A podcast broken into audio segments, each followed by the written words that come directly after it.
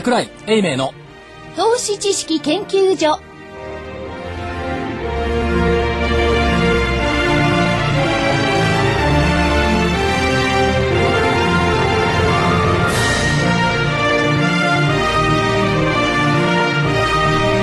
皆さんこんにちは。ラジオ日経の福井です。そしてこの知識研究所の所長。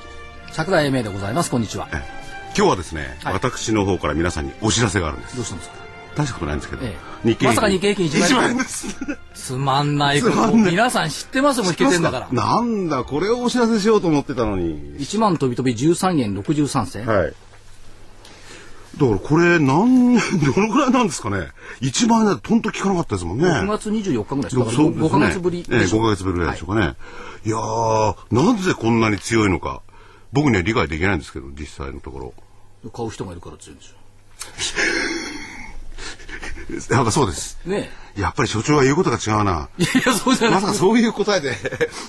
いや。今日今日日経新聞読まれました、え？今日は読んでるでしょ今日はちょっと目だけ通しました。2時半ぐらいに、はい。ね、でえーっとこれ市場関係者今日誰も言わないんですけど、はい。えーっと産油国原油高で経済好転っていう記事が載ってるんです。よ、はいはい。でサブタイトルは「海外資産積み増しへ」って書いてあって、はい。中身よく見ると2010年の OPEC 加盟国の12カ国原油収入は前年比3割増えてはい。7400億ドルに達する、はい。で懐かしいですね。サマ SAMA サウジアラビア通貨庁海外資産残高は7月までに300億ドル以上増加した、うんうん。で湾岸6カ国合計では来年末までに海外資産を2000億ドル以上積み増す可能性も指摘される、円換算するとなんぼでしょうか？16兆円。すごい額ですよね。これ全部日本に来ませんよ。全部日本に来ませんけども、全てが株になるわけでもないし日本に来るわけでもないですけども、16兆円ありゃね数兆円は来るでしょ。まあ世界のいわゆる経済相場のあるところですねいろん。なところありますけれども、大大口の市場があると数えればこれ来ないかおかしいですもんねって話になりますもんねでしょ、だってろおいや市場たくさんあるったってろくな市場ないでしょ、そう来ざるニューヨークに行きたいかって言って別に支局長だったから行きたいかもしれないけど、行きたくない人もね。もうちょっとね。上海に行きたいかっても飽きたでしょ、でほらやっぱ築地にほら外国人がたくさん来るぐらいだから、東京もいいんじゃないですかっていうね、うん。感じもしますけども。でこの前言っていたね、その、まあ、あーサウジアラビア庁通貨庁が、本当にこのだけのお金をですね、投資するものかどうなのかよくわからない部分はあるんでしょうけれども、ただただこの論理からいくと、そうするとここのところ上がっているのがソニーって毎日上がってるんですよね。あ、なんでソニー上がってるのっていう説明があんまりうまく聞かれないんですよ。でソニー確かにその液晶テレビの材料を台湾から入れるとかですね、えー収益徐々に回復基調があるんですけども、オイルマネーが一番好きなのはソニーと日立ですよ。そうなんですよね。これはわ私、不詳私、桜井所長から教えてもらったんですよ。はい海外投資家がどういう目で日本の株を選ぶか。知ってる株し知か買わないってる株しか買わねえよっていうのをね。いや、そう、ソニーですよね、やっぱりね。で昔はほら株券ってあったでしょ、はい。で株券をお裏書きってするんですね、ええ。き小切手と一緒に、はい。株券の裏の名義に見ると昔、例えば日立とかソニーってよくね、クウェート政府投資庁だったかな？あとサウジアラビア通貨庁ってむちゃくちゃあったんですよ。その裏書きは日本語で書くんでしょうかね？日本語。日本語で書くんですか？日本語。うんここにほら昔メリルのお父さんがうなずいてます。そう日本語で書くんだ。あれ、み右から左に行くんですよ。え？アラビア語の右から左。に。アラビア語で書いたって分かんないでしょそっか、日本語で書く。日本の証券会社の証券カリブのおじさんたちがアラビア語読めるはずがないでしょいや、話話の腰を折りまして、で、こうずらっといろいろ並ぶと。ね。はい。ところがただ問題は サウジが日本株買うっていうのはええ。誤報だったことが過去何回かあって。いや、結構、あのね、サウジアラビア通貨庁なんてバーンと出るんだけ本当によど、く登場するさっきねあのご指摘があったように、一時あの日経新聞の夕刊に載ったことがあってね、はいはいはい。日経平均がね57年ぐらいかな、500円安ぐらいした時に「サマ日本株買いへ」とかいう記事があって「やったー!」って言って翌日その下げ幅を戻したんですけどあの時はサマは買ってなかったっていうね、笑い話があるんですけど、でもまあそういう記事が出てきた。だからそういう経験則があるから今日市場関係者誰もねこれコメントしなかったんだと思いますけどもでも大きいですよね。であと市場関係者のコメント今日見てたら面白いのが下期業績の会社見通しが上振れする可能性が出てきた。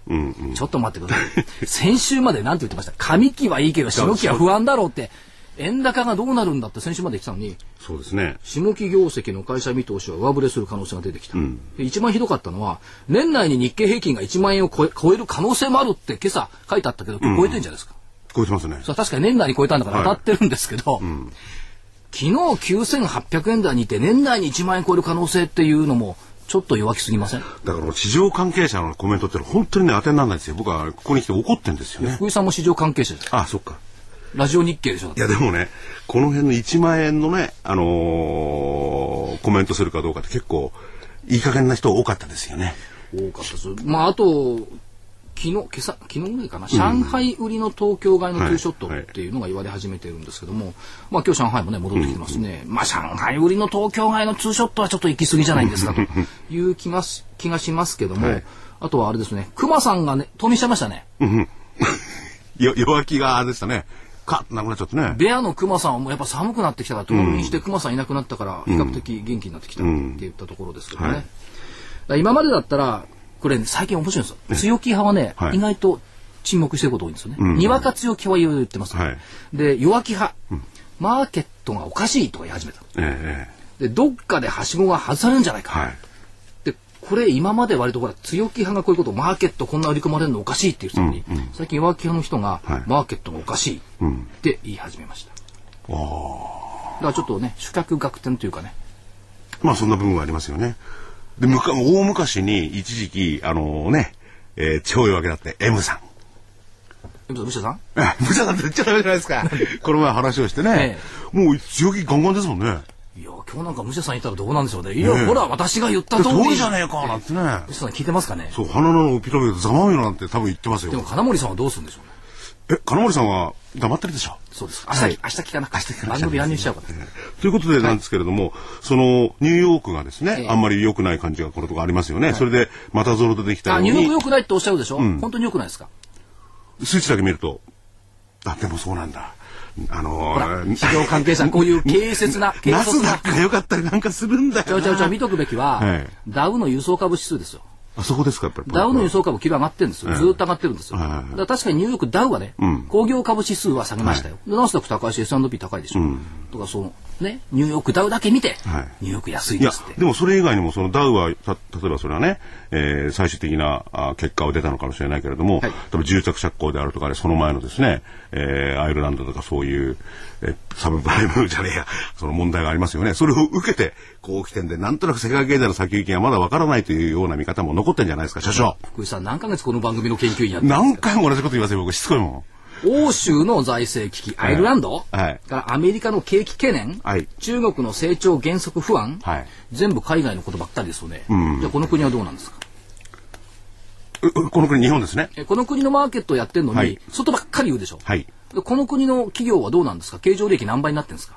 そうなんですよ。円高。そこで拾わないでください。いや、いや、でもね、それは確かにそう言われると返す言葉がない。はい、為替どうなったんですか？え、為替は今、83円21銭であって、ええ。まあ、80円台からすればたった3円しか戻してないなって感じはあるんですけれども、3円しか戻してない3円ですけども、例えば自動車産業にしてみれば、80円想定にしましたよね、下期、はい。これ87円になったら先週言わなかったでしたっけ？トヨタって1000億ぐらい。利益増えちゃうん増えですよ。ちゃうんですね。うん。どうなるんですか？別に悪くないでしょう。だから海外の悪材料はああだこうだ言いながら、国内がどこに不安、どっか不安要因があるって言ったことが、あんまり出てきてないですよね。で、その不安要因っていうのは、ないから出てこないのか、あってみんな言わないのか、なんかこれから出てくる可能性があるのかどうなのか。遠くのものの不安要因っていうのはい。を課題に見るっていうのがリーマンショックの数年前からずっと出てきてるんですけども、ええ。足元やっぱりよく見るっていうことが必要でしょうし、それからつい火曜日だったかな、はい。えっ、と、ニューヨーク、上海も下げたし、それからニューヨークも下げたしっていうのがあったんですが、あれも誰も何も言いませんけども、CME で銀の保証金の比率が引き上げられたんですよ。で CME で銀の、これ中国もそうですよ、コメックスね。えっ、と、銀の保証金の比率上げればね、それは売り出るでしょうと、それで銀だとか金だとかが売られたところに持ってきて、解説はね、中国経済の金融引き締め懸念と景気後退懸念になっちゃう。そういうふうになっちゃうから、やっぱり世界は大変だとか思うんですけど、銀の保証金比率、日本で言えば信用保証金比率が引き上げなら一旦株下げますよ。それと同じことを、なんでここのところ見ないんですかっていう話です。はい。死を抹殺を閉じ上げてああだこうだ言うんだったら、ええ根本的に下げた原因をはいやっぱり追求しなきゃいけないし、あるいは上げてきた原因も追求しなきゃいけない。全部死を抹殺ばっかり回ってるっていう気がするんですよ。足元を見なきゃダメなんですね。そう。で、足元を見るというと、皆さん、自分の生活、自分の資産の足元を見てますか？っていうことを僕は言いたい。言いたい。言いたい。それで今日は。足元っていうか、はいやっぱり株もそうだし不動産もそうだし、自社株もそうだし、財産っていうものに対して、えっ、と持ってる人ほど忙しいから目がいかない。いかないですよね。でこれからどうするのよはいって言ったところ、まあ FP さんたちって結構たくさんいますけども、えええそういったところにですね FP とはちょっと切り口の違うところで、えーいろいろ展開なさって先生に今日は来ていただきました。今日はビッグゲストですね、キャピタルアセットプランニングの北山正和、正一正一さん、ごめんなさい、正一さんにお越しいただいてます。よろしくお願いします。はい、先生こんにちは。こんにちは。えー、キャピタルアセットプランニング代表取締役北山正一でございます。で、北山さんは、まあ、その、会計士であり、なおかつ、う税理士でありですね。で、この度って前からやってるんですけれども、その、お資産家といいましょうか。そういう人たちの、お総合的なこの資産管理サービスっていうんですかね。はい。そういうような業務をおされている。まあ、言って、口で言ってしまうと簡単なんですけれども。なん。か福井さんが言うと分かりにくいんで、ええ。先生もともとは銀行とか証券とか保険会社の、おいわゆるその資産管理のシステム等々をずっとお作りになってきたっていうことですよね。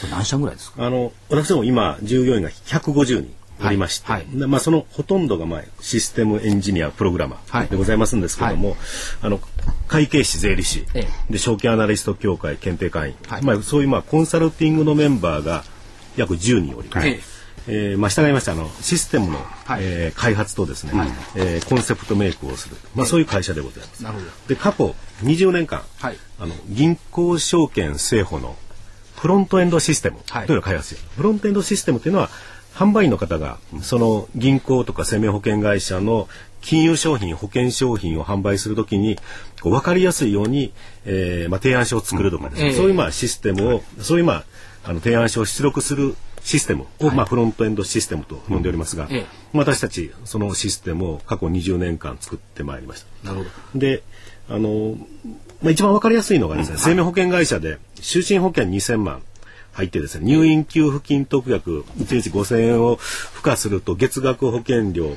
例えば2万4300円という、はい。ああいうまあ見積書がございますが、あの見積書を作るシステム、ええ。あれを今、あの、私ども、えー国内今、生命保険会社10 46社ございますが、はい。11社のシステムを作ってると。そういう会社で場合によってその政府会社から提案書が来ると先生のところのシステムで作られてるっていう。あの、かなりの確率で、比率が高いわけ私どものシステムでございます。で先生自体が、はい今のご紹介の中で公認会計士って言いましたけども、はいまあもちろん税理士も一緒ですよね。しかも証券アネスト協会会員。そうなんですね。それから全米政府協会会員。それから全米閉学年金協会でしたっけ、はい会員。はいなんか網羅してますね。あと弁護士だけですか必要なの。あの、あまり法律は好きじゃなかった。好きじゃなかったか 数字は好きでしたけども、ということですね。はいでまあそういったコンサル等々のことをおやりになってきているんですけども、えー今目指しているのはファミリープランをどう立てますかっていう、はい。こういったところですか？そうですね。あの、まあ、今、日本の金融機関っていうのは、あの、お客様に対して、まあ、適切な商品を提供すると。はい。えーただ、あの、例えばその担当者がですね、まあその金融機関の今コンプライアンスの問題でですね、ええ。ー2年ごととか3年ごとに変わると。はい。まあ、したがってそのお客様の、えーとかその家族のですね、ええ。長期にわたるそのファミリーミッションといいますか、はい。家族の目標を、えー実現するためにですね、はいえー長期投資しましょうと言ってるわけですけども、残念ながらその担当者は2年ごと3年ごとに変わると。長期投資を進めてくれるわけ割には担当者はすぐ変わってしまう。そうですね。ですから矛盾してますね。そうですね。あのそれがまあ残念ながら今日本の金融機関の状況でございまして、えええーまあ、従いまして、まあ、私どもの会社、今まで、そういう、まあ、銀行証券、政府のためのシステムを作ってきたんですけども、はいそろそろ、バイサイドといいますか、ええあのー個人投資家、はい個人の資産家のためのシステムをそろそろ作るべき時が来たかなと。ええーまあ、そういう、まあ、システムを提供しながら、そのビジネスも提供する。まあ、はい二つのことを今考えているわけでございます。なるほど。これはということは今まではセルサイド要するにはい販売者側のものを作ってましたけども、はい今度はバイサイド投資家さんの方の立場に立ったものをいろいろやって提供していく。そうですね。あのまあ今までのセルサイドっていうのはあのまあ一言で言うと部分最適と、はい、目の前の500万円とか目の前の1000万円をまあいかに運用するかという時にまあこの個人年金保険がいいですよとかこの投資信託がいいですよと、はい、まあそういうことを言ってたわけですけども、本当はですねまずあの家族の目標があって、その個人の方の目標があってですね、目標を達成するために、えー、どういうあの投資信託どういう生命保険どういう不動産の持ち方がいいかと、はい、ですから今本当は求められるのはあの総合全体最適と、はい、総合的な資産管理が重要であるわけですけども、ええ、今の日本の銀行証券制法はそれこそ、え、あの今申し上げました。部分最適を求めているわけですので、え。えー、全体最適はできないと。先生先生の言葉と綺麗になるんですが、はい、要するにその普通の FP さんだと手数料商売ばっかりよねって話ですよね。そうですね。で全体最適っていうことはその手数料商売じゃなくてもう長いことを見据えたことをロングランでちゃんとやっていきましょう。こういう話ですよね。そうですね。えー、そのお客様がですね、ええ、その自分の家族とか自分の個人の目標を達成しようとしたときに、はい、まあ、本当は20年30年の時間が必要であると、はい、ですからその20年30年っていうその時間のスパンの中でですね、ええ、その家族その個人とともに、えー、資産の運用、えー、資産の移転、はい、資産の承継をですね考えてくれるパートナーが必要であると、え、まあ、それがまあいわある意味で言うと代理人エージェントであるわけですけども、はい。はい、そのエージェント機能を果たす、えー、アドバイザーが日本にはいないと、これまあ世界的に言うと世界中はどこにも世界中どこにもいるんですけどもいないのは日本と残念ながら韓国だけ、はい。えー、この2つの国だけがそういうパートナーがちゃんといない、うん、そうですね、えー、でその、えー、パートナーはおそらく日本の場合は会計人とか、えー、まあ、独立系 FP とか、はい、そういう人たちなのかなというのが、まあ、私どもの考え方です。ということは会計人の立場としてそういうパートナーを日本に根付かしていこうと。そうです、ね、これが志。そうですね。あの会計人がそのエージェントになろうと、はい、あのエージェントにはなかなか日本では理解されなくてですね、えあの松坂。あの松坂選手がですね、はい、そのどこのチームに行くかという、えそのどこのチームに行くかというのを探したのは代理人エージェントですね、ですからその松坂はあのボールを投げていったらいいと。ですからその、あの個人の例えば経営者の方中小企業の経営者の方、えー、資産家の方はですね自分のコアビジネスといいますか、自分のビジネスに、えー、集中していただいて、はい、でその、えー、目標を言ってですねその目標を実現するためにエージェントが必要であってそのエージェントが誰なのかと、はい、日本ではそのそういうマネーに関わるエージェント代理人がいないという状況ですね。はい、でそれはまあ日本では会計人なのかなというのが私たちの考えです。なるほど。それでそんな中で日本のその、まあ、資産をお持ちの方とか事業承継が必要な方とかっていうこの辺りの方々で今どんな感じの動きをされてるんですか？福井さんとか私とかほとんど関係ないもう関係ないですね。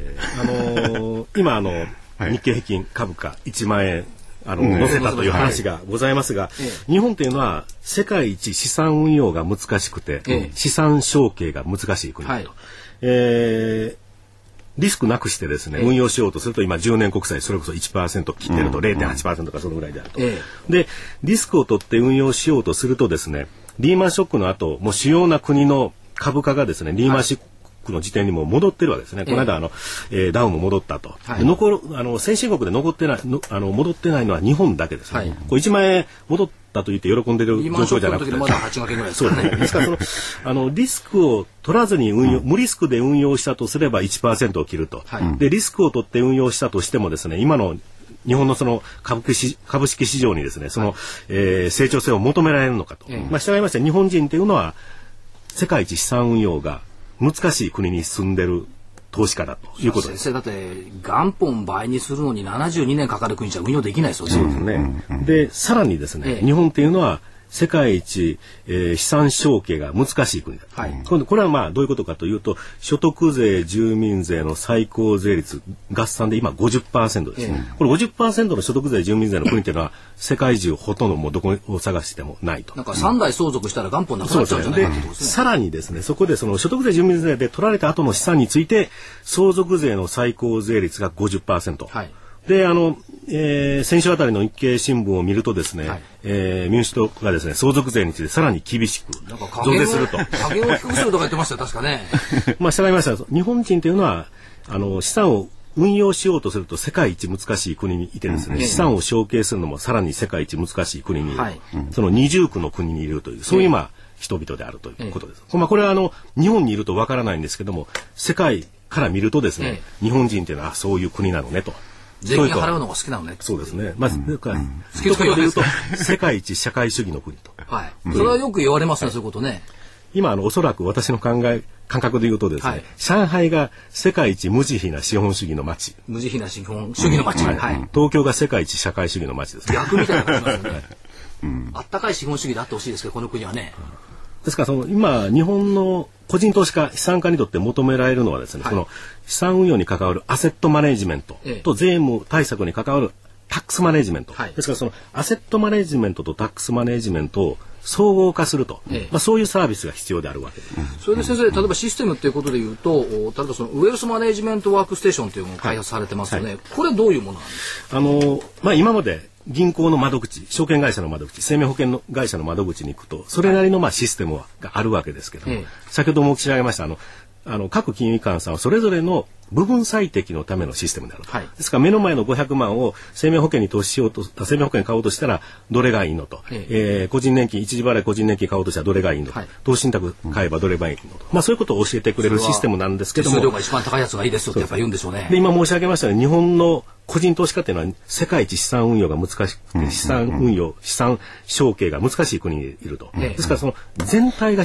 全体の設計が必要である。はい。全体資産の戦略設計が必要である。ええで、私どものこのウェルスマネジメントワークステーション、これウェルスっていうのは財産ですね。はい財産、ね。えーウェルスマネジメント、まあそれを管理するシステムというのがウェルスマネジメントワークステーションなんですけども、はい。まあそれは個人が持ってる、えー預貯金、有価証券、不動産、えー生命保険、個人年金、自社株と、はい。それをトータルで管理するという、はい。そういうまあシステムですね。先生今のその自社株っていうのは従来割と日本の資産っていうのは不動産が多かったじゃないですか、はい。自社株がやっぱり随分増えてきてるそうですね。まずあの金融資産がですね、はい。あの今だいたい相続財産額の35%ぐらい、まあ不動産が今50%ちょっとあの上回るという状況ですけど。も、それでもそこまで不動産のそうです。ね人が起こってきたんですねあのーえー平成2年3年あたりバブル80%を超える。そうですよね。ええ。で今、不動産が50%ちょっとぐらいと、はい。で逆にまあ金融資産が35%ぐらい、ええ。まあそういうふうになってきましてですね、まあ金融資産の運用、えーも非常に重要なテーマになってきているとい。う状況ですね。そうそう。金融資産ということでいくと先生証券アナリスト協会会員だからちょうどマッチングしてるわけですね。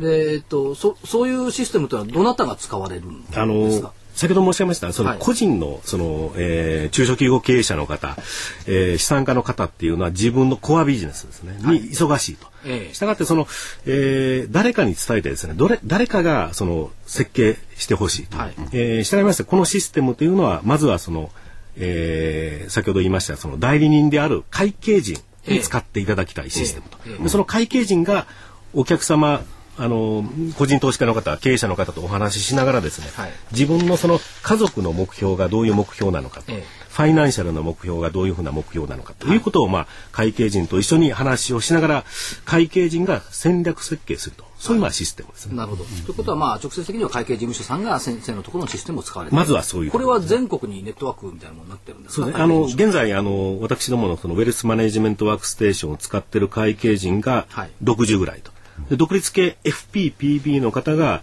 えー、20人ぐらいと、はいまあ、そういう状況でございます。まあ、今、これからますます増やしていこうと考まあ、当面今のところは80単位ぐらいのところで使われているということで、で、でもアドバイザリー資産が数千億人あるんですよね。あのその今あのユーザー数70、80のユーザーの方がですね、はいあの実際に管理していただいている資産残高が1700億円ぐらい。1700億。すんごい金額ですね。お客様の数が350から360。はいまあ、従いまして、一人の、えー投資家の方の財産額が4億、えー、7000、4億8000、まあ、そのぐらいの、えー方を管理しているわけでございますね。5億弱っていうと、福井さんとか私から見ると、雲の上の人みたいなお金持ちですよね。雲の上のところの下げじゃないですよね。でもそう方々が日多いんじゃないですか？本の全体の比率とするとこれ増えてきてるんですよ。増えてきてますね。で、あの、さらにですね、この、あの、相続税法の改正等もあってですね、かつあの、まあ、今年の4月から小規模宅地の評価減あの評価減の、あれがまあ、えーまあ、逆に厳しくなった、はい。あれ厳しくなることによってですね今まで相続税を支払う方というのは、ええ。ー毎年5万人弱と。5万人弱っていうのは毎年100万人の方が亡くなられてますので、ええ。5%弱の方が相続税の申告書をしてたと。はい。言われてるんですけども小規模宅地の改定改正はい。によってですね1万人ぐらい増えるえー増えると言われていると。でさらに、えー民主党が考えている相続税の、えーまあ、あの増税案。増税案によってですね、えーかなり多くの方が相続税を支払うことになると、ことが予想される。わけです。で今あの日本でですね、えー相続税を払ってる家方のですねはい。一、人当たり相続人の相続税の納税額ええ。が平均でいくと1060万ではい。で相続っていうのは一次相続二次相続、ええ。2回あると。えー奥様ってこそうですすとでねあのまずはその、えー旦那さんが亡くなられた時に、えーまあ、平均的に言うと言うと奥様とお子様2人、はい。えー一次相続は3人の相続人二次相続では2人の相続人であるわけでございます。で平均的に言うと1人当たり相続税が1060万ということであればですね、え5人かけると5300万のはい。相続税を払ってると。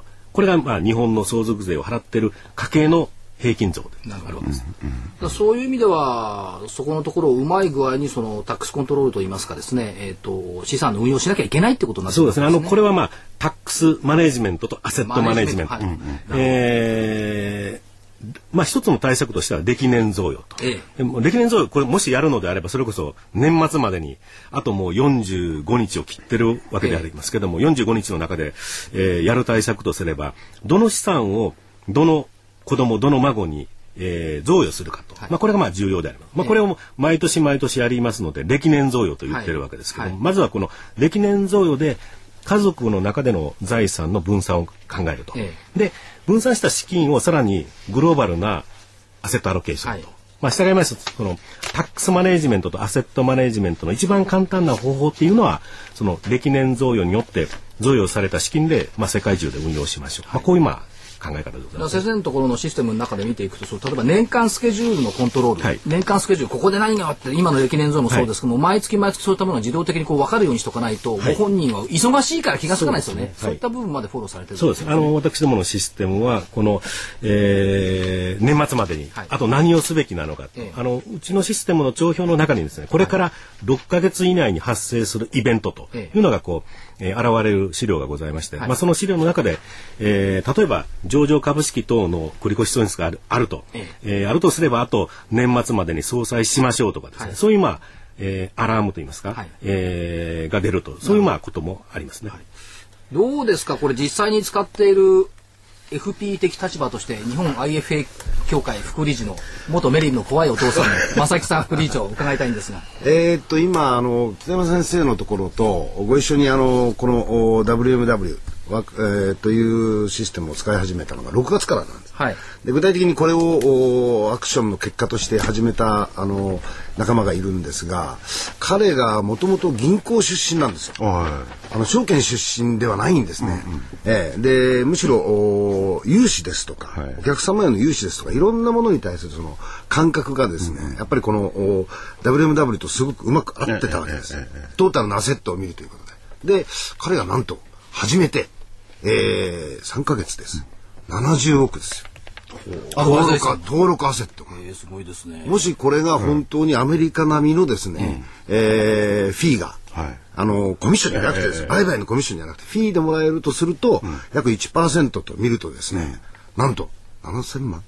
なるほどいいままだまだ進まない話話じゃないですか。いや、払う方は大変です。結局ただし、トータルのアドバイスですからお客様にとっては、資産が全体が増えていくと、それにつれて払っても、ええ。痛くも痒くもないんですよ。ええ。だから正木さんサイドとね、またほら、この番組をお聞きになってる皆さんは、多分本当に税って難しいんですよね。難しいです。それを税の管理だけではなくて、資産の管理も一緒にやっていただければ、まさにね、そんな便利なことはないですよね。で。すから我々あの IFA というのはですね、少なくともはい。タックスについてはアドバイスできないんですよ。はい。当然ですね。でも北山先生のところ、あるいはその会計士の方たちと一緒にお客様のケアをすることで、ええタックス面は全てあの会計士さんにお願いしますと、い。うことですからコンプライアンス上もですね、はい非常にクリアになる。でそれからデータが残るんです。ええワンストップでできることですね。おっしゃる通りです。そういうことですね。ですから設計書を作って経過報告書ができて、はい。結果報告書があって、このプロセスの中でやったビジネスがきちっとデータとして残る、これコンプライアンス上も非常にクリアなことだで、あれですよ、北間さん。のところは、まあ、システムにもその組み込んであるんですけれども、その、お金を持ってるですね、おじいちゃん。その人がどういうふうにね、孫とかそういう世代まで、えー、そのや孫の生活も考えてね、おばあちゃんかもいいんだけど、そういうのまで相談組み込んだようなソフトまであるんですよ。そうなんです。すごいんですよ、これ。で、もう一つすごいです。はい先生今日堂島ロール持ってきていただいて そっちのがすごかったね。冗談ですけどね。堂島ロール6つも頂戴したんですけど、ありがとうございます。いや、だからといって別に、あの、無理して褒めてるわけじゃないんです。本当にすごいと思うんですよね。で、日本では先ほど言ったらこういうサービスがないわけですよね。堂島ロールのサービス。いや、でもね、あのー僕だってそんな金持ってるわけじゃないけど、税の話なんかになると理解できないのがあってですね、それは資産家の方たちもあ自分の運用をしなきゃならない。じゃあ税の話だ。どうやったらワンストップで全てできるとか絶対いいですよね。で、先生、信頼できますしね最後にお伺いしたいんですけども、やっぱりこの国、会計士の立場から見ても元気ないじゃないですか。でその意味には、その相続だとか事業承継っていう資産の承継のところも、今はみんなそのお子さんお子さんに言ってますけども、やっぱりこれ、一つ飛ばした方がいいんですか？元気になるんですか？あの今あの日本人は平均寿命があの世界一長いと言われてる。はい。まあ従ってそのあの非相続に亡くなられる方の年齢というのは例えば85歳とか90歳、はい。でじゃあその人たちのお子さんは何歳かというともう60代なわけですね、ええ。ええですから60代の方にですね資産が例えば1億とか5000万とか来たとしてもですね、はい。まあ、その方はまた自分の老後があるのでなかなか消費には向か消費にも投資にも、あしないと。はい。まあしたがってまあそれをあの資産をあの承継させるのであれば、ええ。相続させるのでああればお孫さんとかですねさらにひ孫さんとかですね、そういう形であの1世代2世代飛び越えた形で資産を移転しないといけないと、はい。でそれをやることによってですね日本の経済はえー例えばその60歳の方が金融資産5000万もらうのと、はい。30歳の方が5000万もらうのとではですね消費投資に対する効果が全く違うと、はい。ですからこのあの、まあ、ミクロ的に言うとって言いますかその家族で言うと、資産を、まあ、あの適切に移転するというそういうまあ対策がですね、はいマクロ的に言うとですね、えー日本全体の経済 GDP に対してですね、ええこう消費投資の側面からですね、ええー支援するとそういうまあ考え方ですね。なるほど。日本を元気にするにはまず事業承継のところも考えなくちゃいけない。そうですねマーケットだけじゃダメよってこういう話ですよね。うんで、それもね、僕は知ってる人がいるんですよ。事業の障害って本当に難しいんですよ。いろんな税金の問題とかあるし、で、それこそ経営者をね、じ次の経営者を選ぶことが難しいんだよね。そういうのはやっぱり、その、一生涯のプランがですね、まず立てとかないと、この、北山さんのところいろいろ相談してな。まあ、まあ、必ずしもその欧米がいいとは思いませんけども、世界でそういうそのエージェントがいない国っても先生寂しいですね。そうですね。あの、また世界的な方向としてですね、今、はい相続税が世界的には軽減されるという方向ですね。で、ヨーロッパではまあ相続税がかかる国ってだんだん少なくなってきていると、ええで、東アジア地区はですね、日本と韓国と台湾だけがかかると。ええですから、その、あのー消費意欲、投資意欲があるというのが中小企業経営者、資産家なんですけども、はいその人たちの、まあ、税務的な負担が増えるとですね、はい消費も投資も、まあ、お金が向かないと。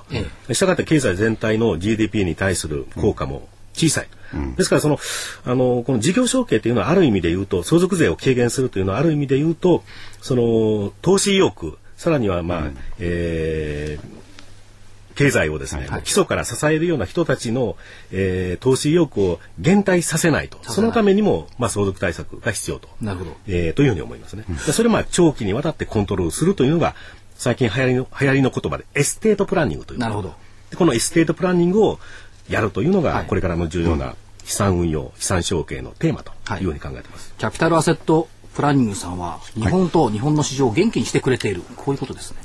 そうなんですよ。そのね、難しい税の話とか資産運用の話を我々はするつもりなかった。はいそのね、北するつ山さんもりは できない、できない。できないやろ。それはね、もうね、このプランニングさんのね、システムで頼った方がいいんですよ。ええそれで、しかしそうじゃなくて、回り回ってそういうところはやっぱり、いろんなね、経済を元気にする、その、いい大きなキーにもなってるんですもんね。そうですね。うん。これ直接お話聞きたいときは、キャピタルアセットプランニングのホームページ行くとか、そうですね。あの今あのサポートデスクがですね、はい。はい。あのゼロ三はい。三二三七はい。はい。六七三五。はい。これはあのあのキャピタルアセットプランニング、はい。ウェルスマネージメントワークステーションのこのシステムのサポートデスクでして、はい。ここに電話をしていただくとあのこれを使っていただいてるあの会計人 FP の方をご紹介して、なるほど。えーすると。そういうまああの仕組みになってます。ゼロ三三二三七六七三五ですね。で、これに電話かけていただければ、そのシステムを使ってる、えー会計士さんなり誰の成果、はい紹介していく、はいこれ別にほら、あれ証券会社じゃないからね、かけて怖いことないですよね。取って食われることはないと思います。証券会社も取って食わないけど。むしろ資産家の方は今すぐにでもゼロ三三二三七六七三五ですから、かけて、ちょっと相談乗ってもらった方がいいかもしれませんよね。本当ですね。今日は先ということで生、堂島ロールまで頂戴してありがとうございました。あのー私ども会社の本社が堂島でございまして、ええ。あの今堂島大阪堂島にですね、はい。あのー星が2つあるという、はい。一つははい。堂島ロール、株式会社モンシュもう一つがキャピタルアセットプランニングと。堂島の星の片一方ともう一つが両方今日はお見えいただいたそうですね。ということですね。あ大阪、毎度って感じですね。どうも、えー北山さんでした、えーキャピタルアセットプランニングのお代表取締役北山正一さんでした。どうもありがとうございました。どうもありがとうございました。ありがとうございました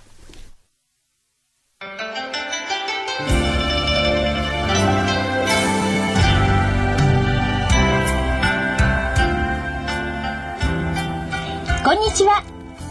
桜井英明の投資知識研究所研究員の加藤真理子です。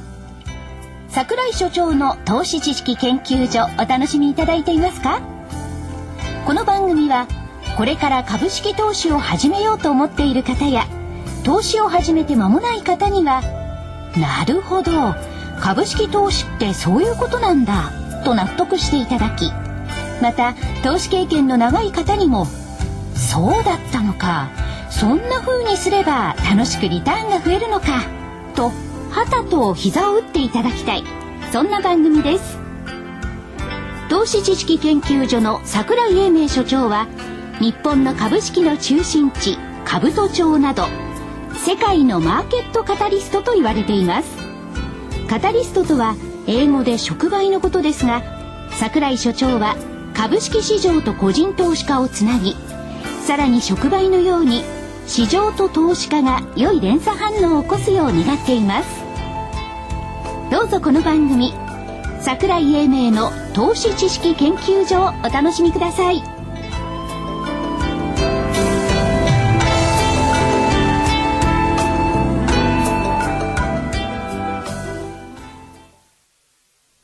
はい、ということで、えー、非常に興味深い話を今伺ったんですけれど。も、福井さん、心は堂島ロールに行ってない、気になってきたらしょうがないそうでしょう。ええ。はい。だから今日は追求を緩めようと思ったら、いや追求。を受ける立場になかったですね。先週の見通しなんか、あ言ってみちゃいましょうか、はいはい。今週については下限が9474円25日移動平均。これは下回らないでしょう。上限1万飛び100飛び9円。6月21日の安値窓埋め水準。ということで申し上げました、はい。がえ今日引けいくらですって？今日はですね、1 1万万飛び飛び、えー、13円ですね。おー久々にはまりましたね、13この中に円、63銭。本当にはまりましたね。ええありがとうございで、まおまけにね、えー、遺産でお伝えした1万円台なんでね、皆さんご存知だったですよね。した普通だって株やってたらねだって3時5分過ぎですもんご存知ですよ、というか先週言った中で、勝手雲が18日に白くねじれてるねじれてると、ね、所長おっしゃいました。って多分先週分聞いてもらうと言ってると思うんですが、はい。ただしどっち行くか分かんないって言ってわかんない。どっち行くか分かんないって言っていや、これをね、えー、今日のこの相場、この動き、今週の動きがあったのは、あの買って雲だけでしたね。いやその前に、ええ。っとその前の週だったかな。普通の雲は、じくえっと10月29日にねじれてる白くねじれてるっていうのも言ってるんですよ。ははその株価は10月29日そこに確かに判定してるだから普通の雲は完全にあの白くなってええ。上の方に来てましたし、はい。勝手雲も今日でねじれてますから、やっぱ多少変化のタイミングだったんだろはい。うといったところは感じられますね。さてですね、来週の予定に行きますか。予定、予定じゃなくて、スケジュール。スケジュールからですか。まず最初に僕は来週のここまで来たらですね、日経記録来たいな、もう。欲書いちゃって、欲。これ、あの、すいません。お昼に作った上限なんですよね。これ見て言ってるんでしょう。引けが1万円乗っけてそんな低くていいんですかって言いたいんでしょそうです。下限9520円、はい25日移動平均線。はい。で、弱気の節がちょっと出て、上限1万飛び251円。はい。6月21日高値水準。これ戻り高値を抜けてくると、ひょっとすると、でも20日近辺だからなっていうのもあるし、来週アメリカの国債の入札が多いからなっていうのもあるし、上限1万飛び251円というところにしておきます。で、こうなってくると、ええ11月1日の終値は9154円でした。もうはるか昔の気がしますね。そうですよね。この頃みんな何て言ってたかっていうと、年内、この頃に年内1万円あるかっていうアンケート取ったら、8割は、あるわけないだろ、バカ野郎みたいなね。そうですよね。そう。ええ。年内1万円何考えてんですかっていうのが11月1日。私どもね、いろんな CD とかカセットとかいろいろ売ってるんですけどもあ、宣伝してますね。ええはい。売れなくて、あ、この頃ね。この頃、あ、1万円乗っかってきたら売れるかもしれない。売れるんでしょうか。で、わからないです9154円だから、はいこれはあと1週間ちょっとだから今月は月足は陽線でしょう。と思いますよね。今月今年ね、奇数月が陽線なんですよ。三えっ、と、5月を抜いて。はいで、9月陽線、10月陰線、11月また陽線でしょうと思い,、思います。多分大丈夫だと思うんですよね。それから11月の S q 値、9813円、幻でしたけども、これも抜けてきました。はいで嬉しいことに200日線昨日段階で9920円、これも抜けてきましたから風景はちょっと変わった、はい。でこれで200日線の移動平均線が上向いてくればもうちょっと変わるんでしょう、とは思いますがもうちょっと上向くまでは時間かかります、しかし200日線もだんだんポピュラーになってきましたね。な200日線って最近非常に皆さんコメントされてますね。ついこの間までみんな聞いたことなかった25日と75日しか言わなかったのに、昨日なんか日経の街角まで200日線があって。ねこの国で200日線ずっと言ってるのは私なんですけどね。誰も言ってくれない。あ、そうでしたね。で、僕はその時にもう3年ぐらい続け所長の話を聞いて悠長なこと言ってやんなと思ったんですけど。あそう、はい。でもね、ええ。あの3年ってことはないですけど私銘柄選ぶ時も3ヶ月は早いですよね、あ逆に言うと世の中は3ヶ月後からみんなそういう風になってくる、早すぎる、これも悩みもんですね。あ。あんまり3ヶ月先のことが分かると良くないですよ、ね。分かってない。分かったつもりになってそれでまあ来週の。じゃあスケジュール。はい、見通しが、はい、じゃあスケジュール。はい。見通し今言いました。今見ましたね。今確認しようか確認ですか、うん。来週、来週これ外れた時のようにもう一遍言ってください。加減。加減が。9520円、はい。25日移動平均線の水準、上限。1万。飛んで。251円、6月21日の高値の水準。上もっとドカンと行きましょうよ。決めちゃったんだもん、はい。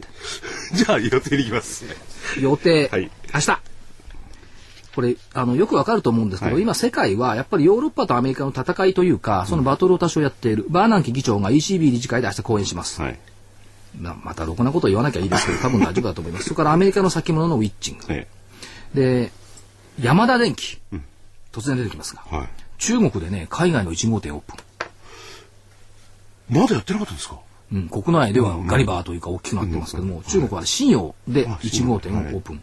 何やっぱり鍋釜冷蔵庫洗濯機が売れるんでしょうね、やっぱりね。そうか、こっちから買ってって皆さん持って帰ってるんだけど、あのだって持って帰ってる風景がなくなっちゃうのかな。いや、でもその信用だけだから、まだほら、まだ上海とかそうの人はね、山田電機行けないでしょうけども、これでしょはいそれと、これ先週も言いました。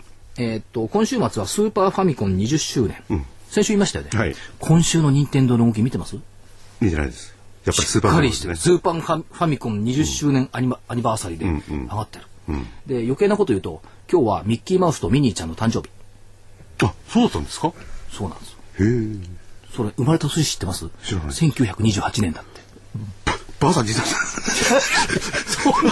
それこそディズニーに怒られる世界大恐慌よりも前に、ミッキーとミニーちゃん生まれてたそ。の荒波をくぐり、なおかつ元気で、戦争達者なことですねで。も成長しないですよね。いつまでも若くいら90年以上れ生きてるんで、全然ずっと昔のネズミの、ああいう若々しさを保ちたい。はい。で、アメリカと EU の首脳会議が行われます。はい。まあよかったですね、オバマさんね、東京に来て鎌倉行って抹茶のアイスを抹茶アイスをね20分間食べて帰りましたけど、ペロペロ舐めてましたね美味し。かったらしいですよ。ね、片やノーベル賞学者が広島に行ってんのにね。あノーベル平和賞のね、方々がね。で、えー週末は一応終わります。はい月曜日、今度はスーパー、これスーパーファミコンじゃないスーパー、それとコンビニの売上高、はい発表、で、アメリカ2年国債の入札、はい。23日火曜日、お休みですよ、お休み。福井さんに縁のないお休み。この時にあの、この時にあの、特番ありますんでね。社長。嘘。あ、え？嘘って。あ特番？そうですよ。忘れちゃ困りますよ。いつ飛んですか？え生？生生で、あの、清水さんと。いきなり振らないでくださいね。東京市場休場、福井さんに関係ない勤労感謝の日。で、アメリカ5年国債入札。はい24日水曜日。これまたやるんですよ。アメリカはしつこいですよ。アメリカは7年債国債入札。何回国債を出してる気がするんだって。いや、だから、ダバダバ2ですよこれ週間に1回ごとに、回り回って国債入札やってるわけですよ。で、2年、5年、7年ありますから、まあ、これちょっと気をつけなきゃいけない。イギリスの7、9月の GDP 発表になります。はい。でも結婚式、あ、結婚されるんでしょウィリアム王子がねそうですね。イギリスの王子が結婚するんだから、世界がそんなに悪くはならないですよ。この前のあのお母様お父様の時の結婚は不況の時だったっていうことらしいですね。でしょ？うん。今回はどうなんでしょうかね。いいや今回はあのイギリスって実はね影響力大きくて、中国の一部もそうだしインドもそうだし、日本だって日英同盟という意味ではイギリスの昔参参加とか仲良かったわけだからやっぱり世界に冠たるイギリスが王子が結婚するってんだからそう悪かなんないでしょうと読みたいところ、25日木曜日、10月の貿易収支国内発表になります、でニューヨーク市場休場感謝祭はい。福井さんには縁のない感謝祭 感謝とか勤労とか関係ないですか僕には？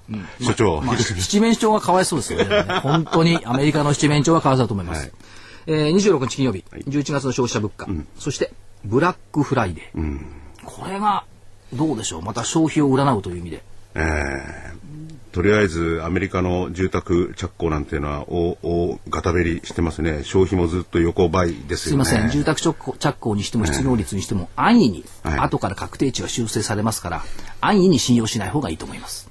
何を信用したいんですか？自分を自分を信用するんですよ。自分で物を見ても自分で感じたこと。はいだから数字とか統計っていうのはもうまやかしの世界ですから、あんまりあのはしゃがないことが重要だと思いますけどね。で、ブラックフライデーでしょ。はいで、今日あの会計士の先生においでいただいてるんで、先生、黒字ってのはアメリカ行ってもやっぱブラックっつうんですか？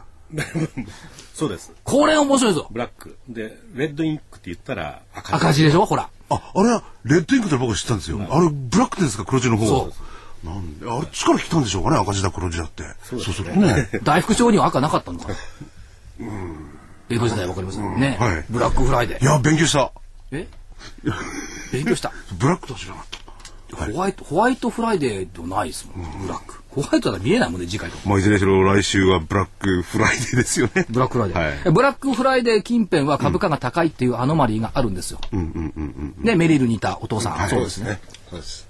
外資系が言うんだから間違いない。ね外資系が言うんだから。いや、ここがキーだっていうのもあるんですよ。あ11月そののキーをどう読むかですよでも、ここのところ例年ね、11月の末以降はね、堅調ですから。そうですね。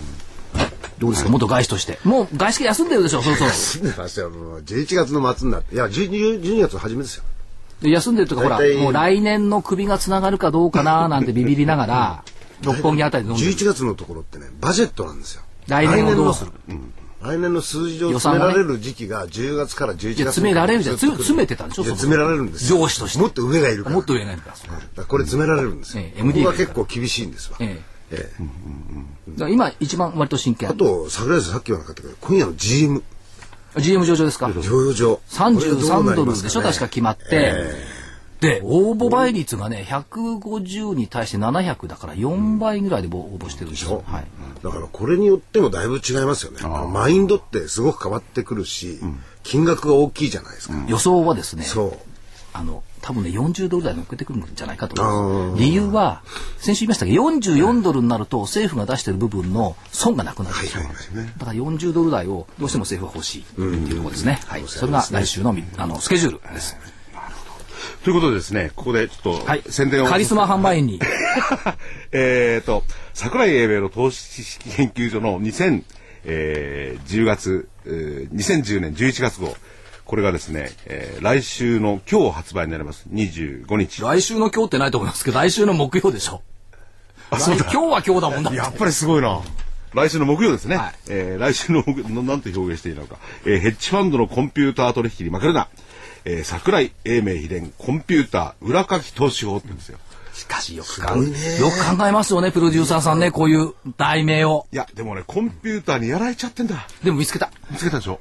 いや、これ、これこれ実はね、あの、福井さん2週間以上前にこれ送ってきたんですよ、でテーマを。で、私、いつもね、よ前日しか送ってこないですよ。2週間前に、あ、3週間前に送ってきて、ひらめいちゃったのひらめいた。これはね、やっぱね、テクニカル駆使しないと難しい。僕もそれで勉強したんですよ。ある大会のところに行って。これはね、桜井さんが今ちらっと言われたことを、こうやればですね、コンピューターの先回りができる。なるほどで、どうやってアルゴリズムに勝つか。なるほど負けたりして。これはぜひその、えー、8400円 DVD、えー来週の今日ではなくて来週の木曜日なんですけども、えー発売になります。ぜひお求めください。お求めの方の電話番号はですね、東京0335838300、ヘッジファンドのコンピューター取引取引に負けるな、桜井英明秘伝コンピューター裏書き投資法 DVD です。えー、8400円です。ということで、宣伝はこれでいいや。はい。はい。えっ、と、じゃあ、あと数分ありますんで、えっ、と、まあ、国内の経済指標を見ていくと、7月が、7、8月の実質の GDP が、年率換算で3.9%。これ悪くないですよね、悪くないんですけども、市場関係者は2つに分かれました、明らかにね。10、12月期も実は堅調じゃないか。っていうのが先週末段階ですよね。あ今週初めの段階。それからね、所詮過去の指標という冷めた声も聞かれた。ここで分類してみました。株式畑の出身者は、前向きに捉えた。いや、いいじゃないか、3.9。債券畑の出身者は、んなもんだ、一回だけよって暗く捉えた。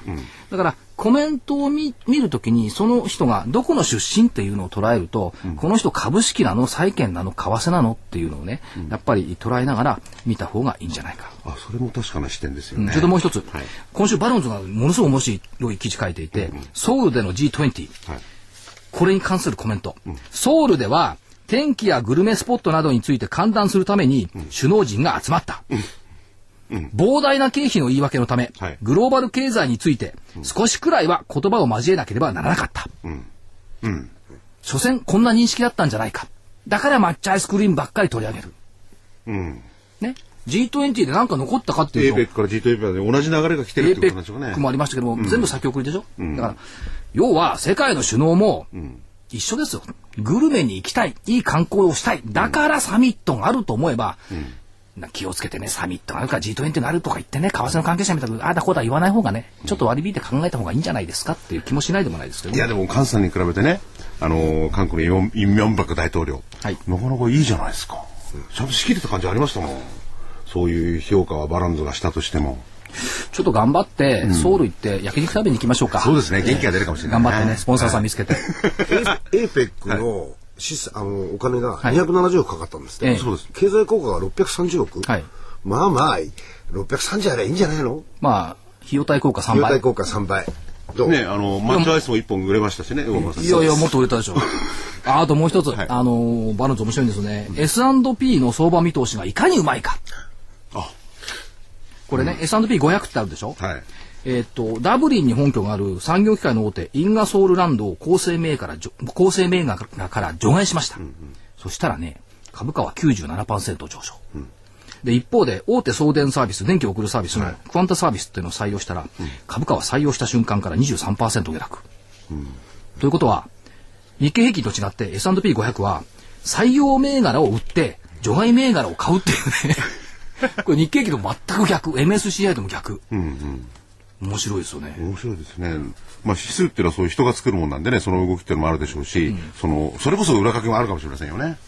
だから S&P、S&P って SP があの格下げとかなんとか言ってるけど、自分の指数が一番ひどいじゃないかっていう。そんな感じがしますね。あと今週、春日部って言ったんですけど、えあそこ羽子板の産地なんですよ。あ、そうですってね。埼玉の春日部、はで商工会議所でセミナーやったんですけど、それこそあの今先生のあのターゲットとされているような FP さんとか金融機関とか、そんなばっかりがお見えになって話をして商工会商工会議所でやったんですけども専務理事さん。いやー来年うさぎ年だから。うさぎは跳ねる。あ、うちの町にぴったりだ。って虎は寝てましたね。でも、ここに来てなんかちょっと頑張ってんじゃないですか。いやだから虎は寝てるって言ったでしょ。虎は千里走ったら倒れちゃうって。虎は寝てました。うさぎは跳ねるんじゃないですか。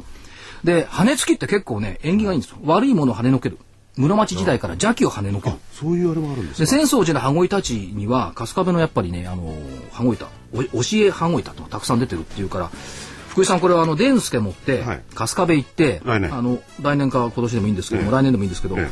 羽子板の取材をしてね、ちょっと縁起を担ぎましょうか、そうですね。えこれはね、ちょっと良くなってきた子はもうね、これより以上に行くために何にでもすがりますよ。えもうこの際ね日経平均もとりあえず今日は1万円乗っかったから、ええ。来年をこうね、はい。い、いいいとこしにするためには羽子板をちょっと取材して、えもうそろそろあのかとまりちゃんも修行から帰ってくるでしょうから、ぜひそうしましょう。じゃあ12月、とあの鳥の市はどうなんですか？